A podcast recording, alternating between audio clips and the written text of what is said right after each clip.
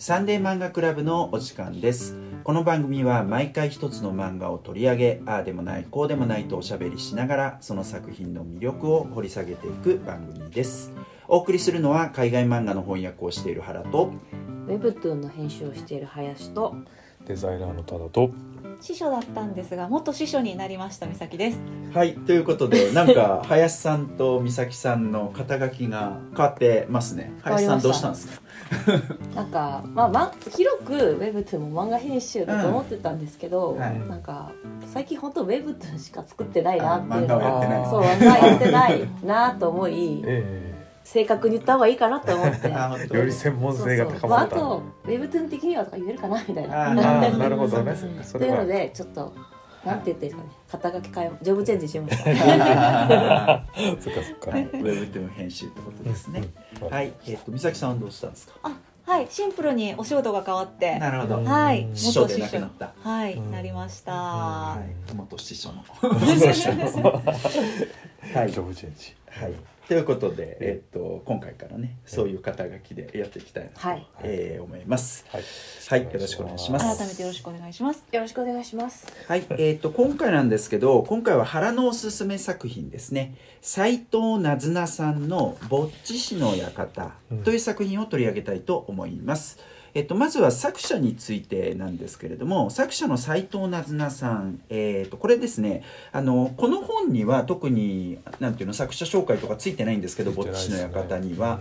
でもその1個前に出た初期傑作短編集「ダリア」っていうのがありまして、えっと、これは青林工芸社から、えー出てるんですけれどもそこのね解説がついてましてそこに詳しく書かれております。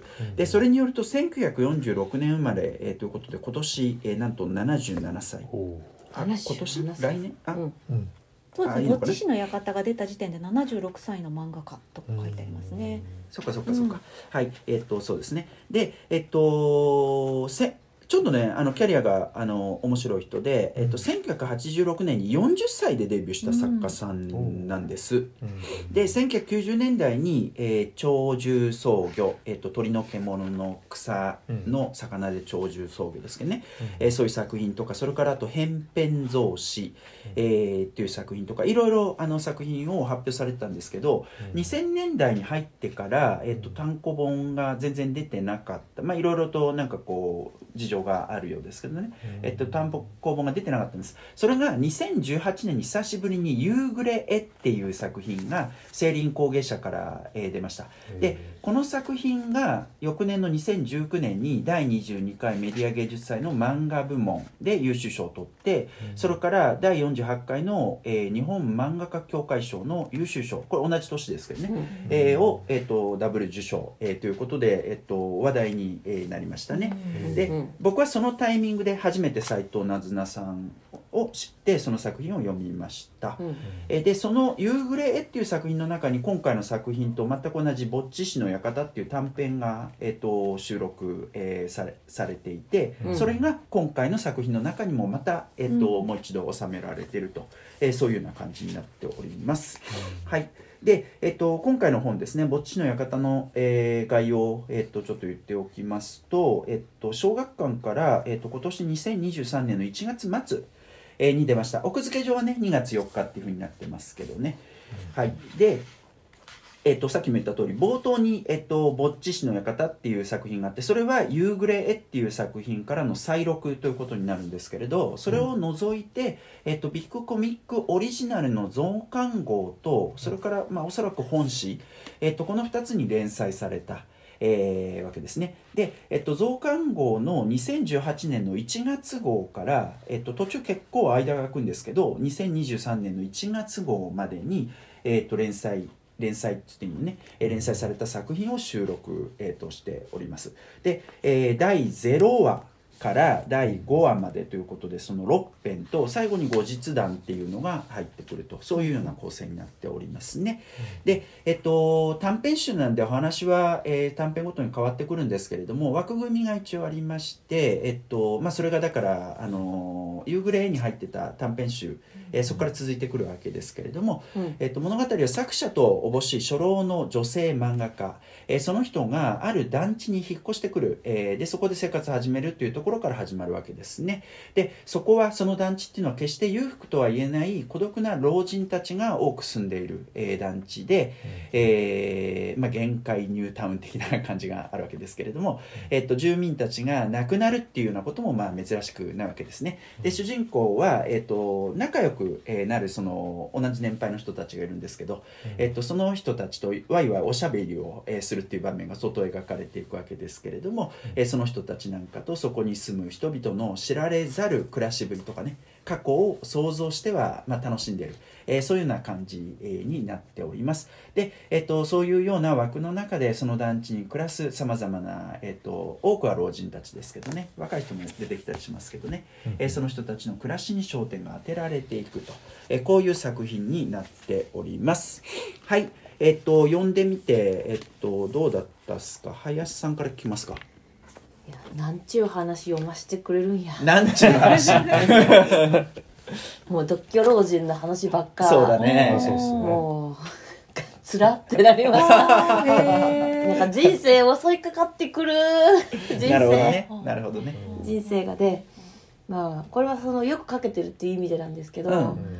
こういうババア嫌だ。ああへえこのなんかこう悪なんてあだ名つけるじゃないですか。あはいはいはい。BJJ とかね。そうそうとかなんだっけあのパープルマンってなんか。パープル星人パープル星人だからさ、ずわじじいなのにジーンズ履いてるみたいな。そうそうそう。そう段階なんだっけ？ジーンズ。ジジイみたいなとかさなんかあの人なんか鳥の足みたいだったとはいかはいはい。さマダムシャモとかね。マダムシャモなんねもうやめなよってなんかもうでもそれが彼女たちのそのキャラかキャラクターがよく描かれてるってことなんだけども、はいはい。私だったら無理って思います。住めない。これなんて住めない。もう火を放てってなって。いやでもって思ったけどでも最後のオチにはまあほっこりしましたね、ほっこりね。ほっこりね。よかったね。って思ったうん。けどもう行きたくないこの団地にあはって。なるほどまあまあちょっとなんつったらいいんだろうな。あのなんつったらいい？なんて言ったらいいんですかね。ギスギスした感じあるけどまあでもチャーミングでもあるけどねそうそうやっぱさ多分お互い言い合えるな間柄一緒に悪口というかうん変なあだ名つけてあの人死んだらしいよとかん絶対あの人なんかあの愛人よみたいな過去を詮索したりねそのグループ内に同化とか同調できたら楽しいと思うけど今ちょっと引いた目線の読者で見てるからうん嫌だ。なんかこんなこんな老後送り送りとうない。って思いました味ですよね。えー。味味がいい。なんか地味不敬やってなります。地味不敬受けえまずはこんな感じ。なるほど。はい。はい。多田さんどうでした？ーああ面白かったっす、うん。すげえ面白かった。であのー僕の住んでるアパートも、はいはい。もうちょっとなんであ歩くともうこういう団地がずらーっと並んでるんですよね。で前も話したと思うんですけどやっぱお年寄りめっちゃ多いんですよ、うんでそこを歩いててああここの感じいつもお昼ななんだか歩いていくとこういう感じだよなってこう、うんおばさんたちがちょっと入り口のあたりとかちょっとまあうん黙ってたりとか、うんおじさんがなんか公園とか抜けてってみたいな感じで、うん、あの本当にすごい解像度が高い、うん書かれててで僕も最初林さんと近い感じで「はい。やめなさいよ」っていう。何回ジーンズジジイとか。いいじゃんジーンズ履いてもってねもう。さ習わなかったの？人の容姿をバカにしてはいけませんって。そうそう。だ思ったんですけど、なんつうんですかね。このなんつうのじじいばばあがゆえのなんか距離感のなさっていうか途中で出てくると思うんですけどね。ね。その壁の打ちこなんていうかな。レギュレーションが違うっていうか この人たちは。だから僕もその近くにあるスーパーとかに買い物に行ったりとかするんですけど、とかでサンマとかこうねこうなんですかトングで取るようなやつがあったりする、やうんあ安くなってたりして、ね。お今日安いなと思ってこう見てたりすると、その途中ね全然喋ったこともないおばおばあちゃんが向こっちから来て「どう?」とかこれが「どどう?」みたいな。あ痩せてるね今年のサンマねとか普通に話して「あそうっすね」とか言って「油がね」みたいなある人が感じとかなななんていうんですかね。なんかちょっとそういうのから突き抜けてる感じっていうか、うん、なんか普通にその梅が咲いてる木とかにこうおばちゃんとかが腰掛けててそこを歩いてたらなんかこうぼーっとそれ見てたら「ここ座ってお茶でもどう?」みたいな普通に言ってくる感じっていうかいいな。うん、あるんですけど。なななんていうのかな、もう本当にまあすごい毎回人死にが出るぐらい、うん。死がだいぶ近いんですけどだいぶ近いよね。だいぶ近いんだけど、それがゆえのなんていうんですかね。ちょっとあの俺とかのまだ住んでる属性と違う距離感で人間が生きてるみたいな感じはちょっといいかなみたいな感じがした感じはありましたね。でねそそこ抜けるとペットショップがあって、であのなんですかね。ね猫がやっぱり地域猫っていうのがちょっと大きい、あの共通項になってみんなで猫ちゃんを飼ってるみたいな、やっぱそういう感じになってんだ。それがありますねやっぱり。作品と全く一緒じゃん。そうそうそう。なんか皿があって「誰ちゃんの餌あげた?」みたいなのだったりとか。それこそあのババアがあその人はあの金魚っていうか熱帯魚のあれでしたけど、うん。うん。砂持っててすごい重いじゃないですか。うん。でなんかちょいちょいなんか休んでるから、休んでる。ええ運んでるからなんかそれ持ってってあの運んであげてやっぱ高いんですよね。エレベーターもないんですよ。うん。でうん4階5階まで上がるから。うん。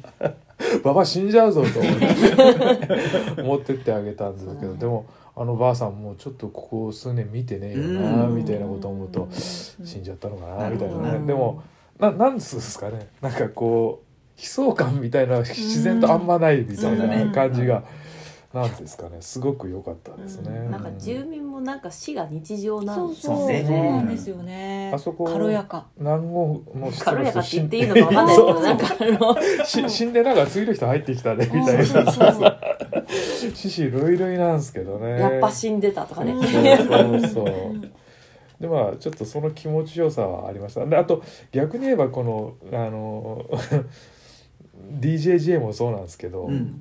なんかジジイの方の割としょうもない感じみたいな。ね。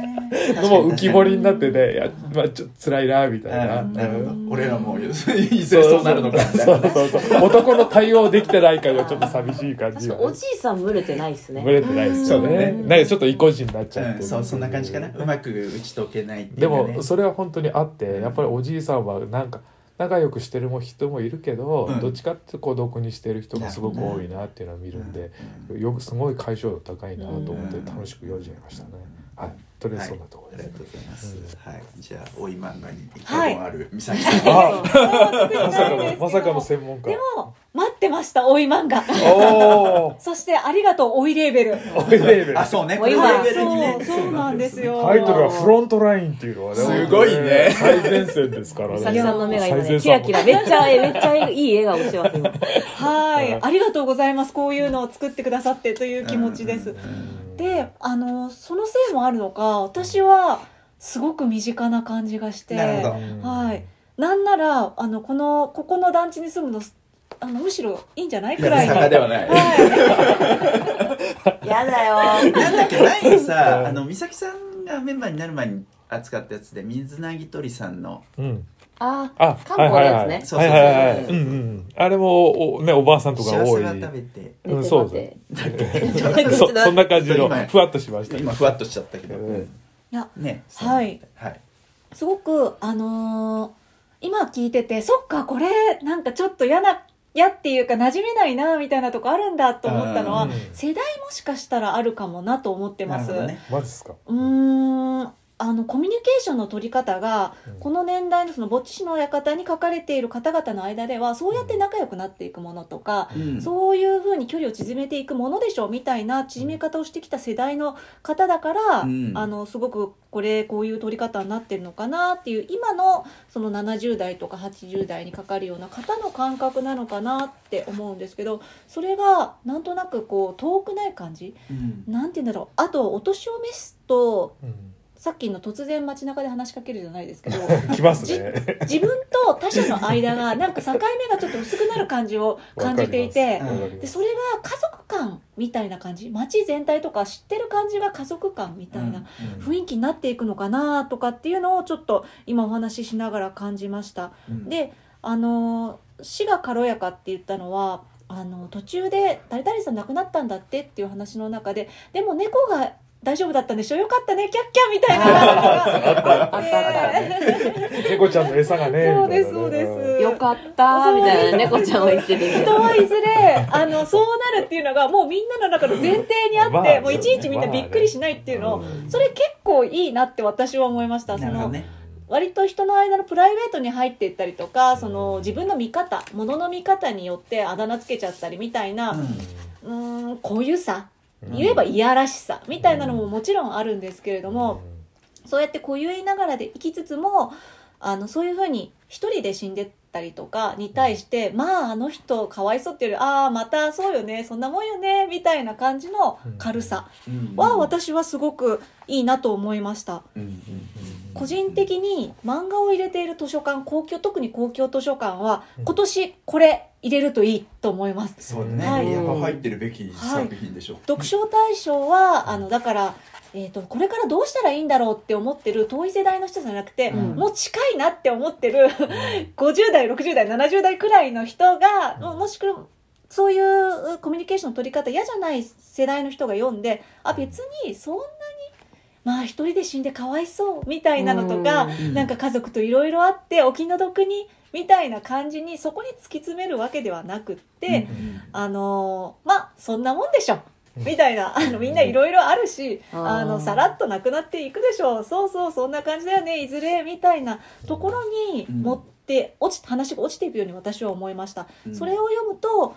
救われる人いるんじゃないかなと思っています、うん。なのでもっとたくさんの人にこれを知ってもらって気が楽になってほしいなって私は思いました。うんうん一人で死ぬなんて大したことないよみたいな。そうそうです。あの作中の中でもずっと一人で生きてきたんだみたいな話とかがあったり、ね。ご家族間で実はいろいろあったりとかみんなそれぞれなんですけどうん。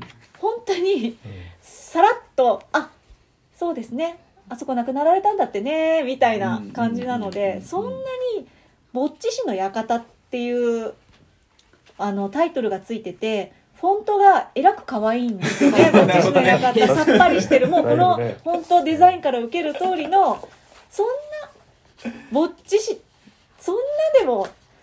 まあ、ページ1ページ開くとすっごいもう堂々とぼっち氏の館ドーンって。第そのゼロ話のねぼっちの館のなんかこう扉は結構ドーンって感じじゃないですか、はい。家だなんていうんですか？ぼ墓石みたいなあそう感じみたいなの。雰囲気もあるそうそうそうこれは読み切りだったんですそうそう元だから、うん。あのこの夕暮れっていうのに入ってたうん。なるほ作どなるほど、品ですよね、うんそっかそっか。ちょっとトーンがねうん違うでそのだからタイイトルだけ聞いてあるいはこの扉を見ると若干重いと思うかもしれないけど、うん。作品読んだ時にうん。そんな感じともまたちょっと違う、ん。そうですね。それをなんかこう自信を持ってというかこれがそういう形であり続けるんだっていうファンタジーじゃなくて、ありそうとか、あうん。のそうでいいんだっていうのを見せてくださったのはリアルタイムで漫画を描いてこられて、そうね。今描いてる方だからじゃないかなっていうのがすごくありがたかったです。うんうんうんまああまあ実際ね図書館途中あの最後のこれ靴べあら出てくるよね。の方のはい話とか、あの図書館つく使われててよかったなって思いました。ここはたっぷり出てきますね。あ、わかる。この教職員辞めた後の感じの リタイアした先生のこういう人いるよねっていう感じとかね、うん、すごいリアルな感じでした。そうですね。うん。でも実際その言ってましたけど、このコミュニティにうんこう馴染めないっていうか。うん。え人も出てきますもんね、うんうんうん。中にね。そのマダム・シャモーであみたいにこうちょっとかましちゃう人もいれば、なんていうかなこの介護、ね、じその車椅子介護を受けてるんだけどいつもいつもありがとうございますって言っててねこのエレベーターが閉まったら俺一日何回ありがとうって言わなきゃいけないんだとかうんとか。そんな大した数じゃないんじゃない？30回ぐらいよ、うんまあまあ言ってまあまあまあまある言え言えそんぐらいみたいなね、だけどなかなかねやってないと言えないっていうか、まあ、そういう部分もちゃんと書かれてはいますよね。うんそうですねうんはい、ありがとうございます。うんえっと、まあ、やっぱね、すごく、あの、素晴らしい作品だし、追い漫画。まあ、年々増えてきてるような印象があるっていうですね。か、うん。その中でもやっぱりなんかこう最も優れたものの一つだなっていう印象を俺は持ってる。解像度のうん高さはちょっと歴代1位ぐらいだと思います、うん。なんかその何回ありがとうって言えばいいんだよみたいなところとかって多分見ないと出てこないアイディアな気がしますね。なんかあだろうなディテールがやっぱそういう感じだよね。うん。なんか全部見たことある感じ、うん。なんかこう想像じゃ出ないだろうんこれって感じがするから結構私はズーンってきちゃう。なるほどなんかちなみにね「夕暮れへ」っていう作品前にさっき言ったやつですね「このぼっち氏の館」っていう短編が入ってるやつなんですけどこれあの必ずしも老いのま作品だけじゃなくてうん。中年とかが描かれたりもするんだけどこの中に一つあの実のおそらくお母さんの介護のことを描か描いたと思われる「囚われの人」っていう作品があるんですよ。うん。これ結構なんかこう幻想的なあのなんかイマジネーションとかも含んだえー。こっちはまあまあ重たい作品なうん。まあユーモアはあるんですけどうねんだそこからやっぱこの「ぼっち氏の館」のなんていうかうんより軽いところにたどり着いてるのうん。作家としてのものすごい成熟っていうかね。素晴らしいなってうん。本当に。うん。まあ成熟っていう言葉を言うのをおこがましいですけどねうん。僕は。いえいえいえ。年配の方に対してね。うん。はいっていうのはすごく思います。うん。ねあのなんていうの車椅子やちょっと押してガッて引っかかる感じとか、うん。なんかこれあやってた人の感覚だなっていうのがすごく入ってますよね。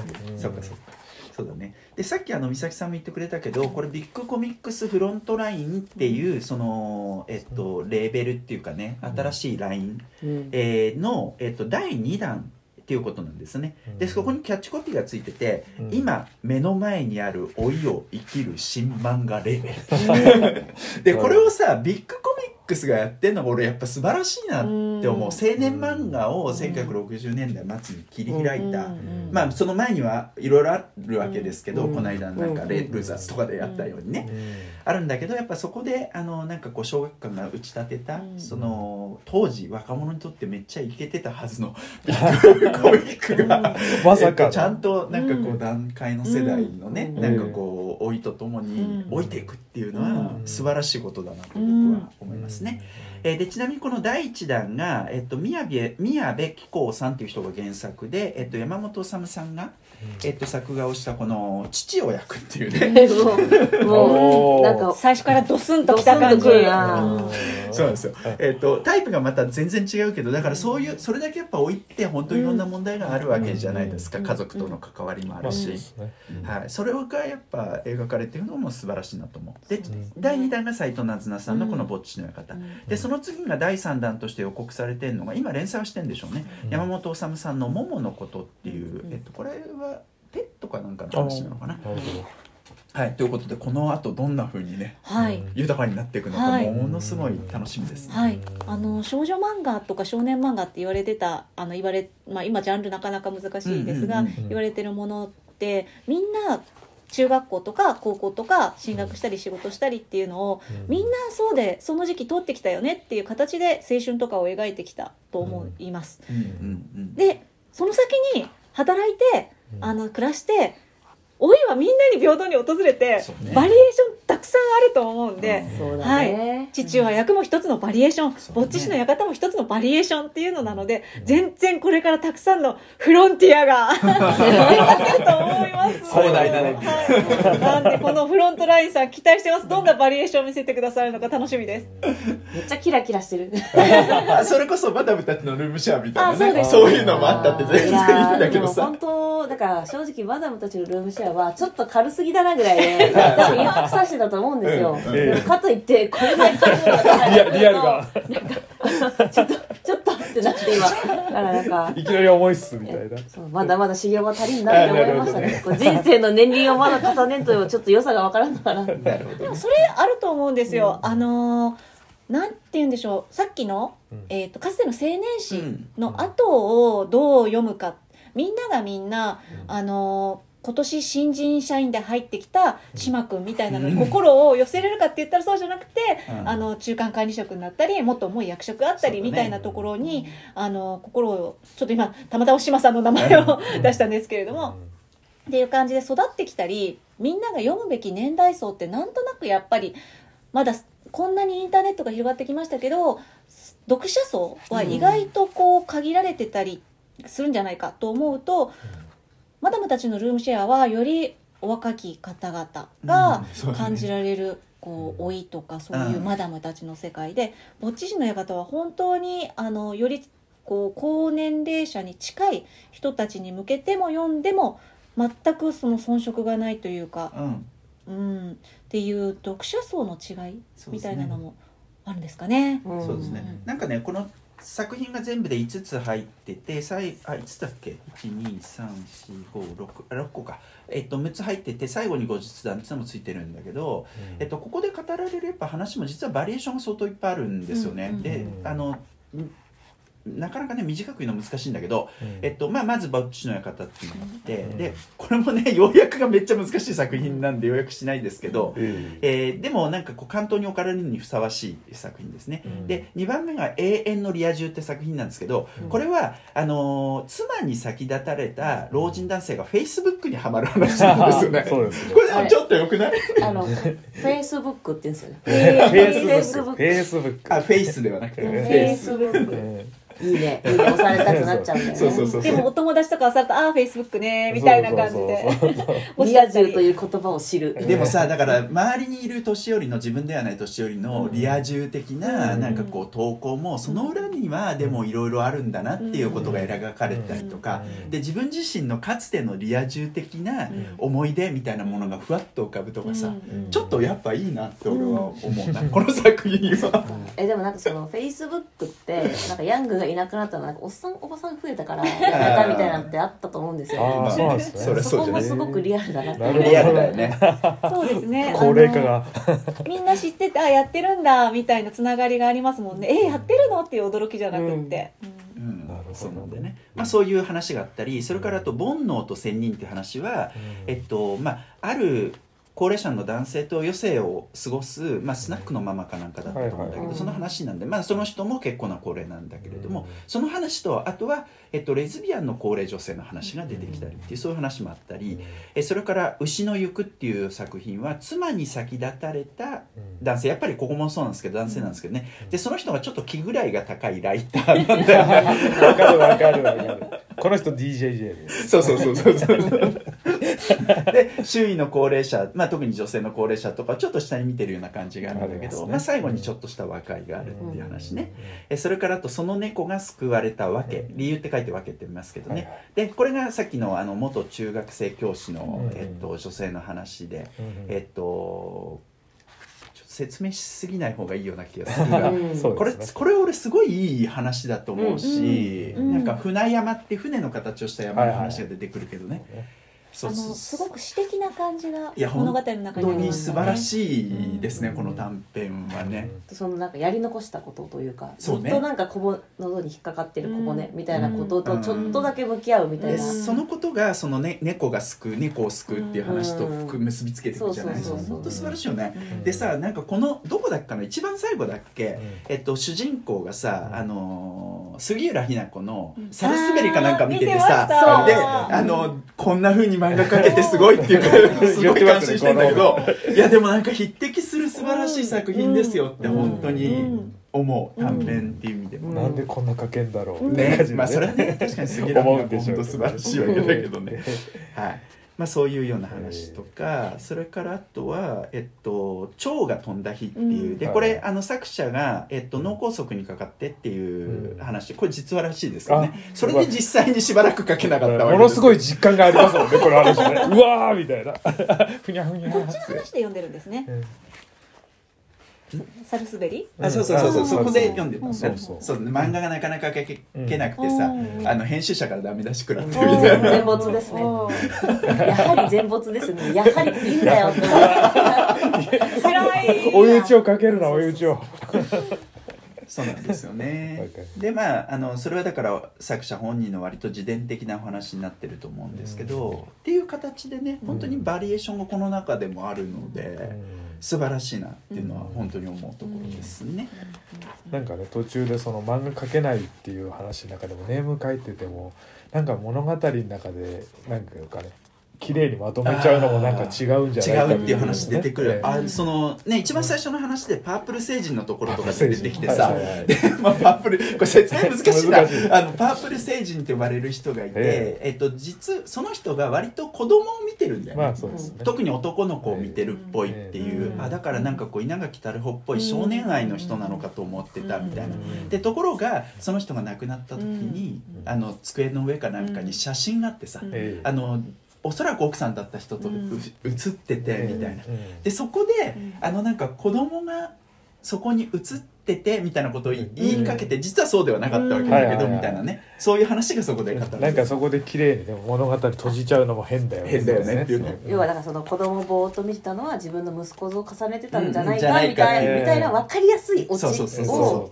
なんかにしたくないみた。いなねうんまあ、実際はそんなもんじゃないっていうかね、うん。な人間なんてよくわかんないわけだし、うん。それはそう。本当そうだよね。この漫画の展開の仕方なんですけどうん。あのそういうふうにちょっと話をすると分かりづらい感じ。うん。あの実は見たと思ったけどいなくって、うん。でもそういうことじゃなくて、うんみたいなのをうん。2ページの中ですごくうまくくるっくるっと話が変わって、で、最終的にあの作品としてそういうふうに綺麗にいかないよねみたいなところにオチをうん。2ページの中でくるくるっと回すのってすごく面白いなって思い面。白いし、ううんまいと思う、うん。すごく、あそうですね。